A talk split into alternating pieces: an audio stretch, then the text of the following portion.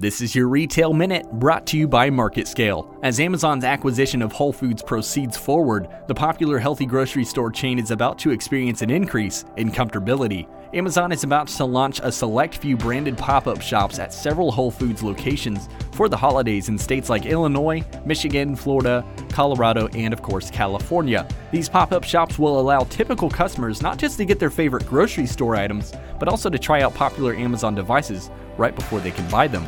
Of course, they will be informing customers about Amazon services such as their Prime membership. With the holiday season approaching quickly, Black Friday deals are already being executed by Whole Foods involving Amazon devices beginning Thanksgiving week. This will include such devices like the Echo Dot, the Echo Plus, and the Fire HD 8 tablet.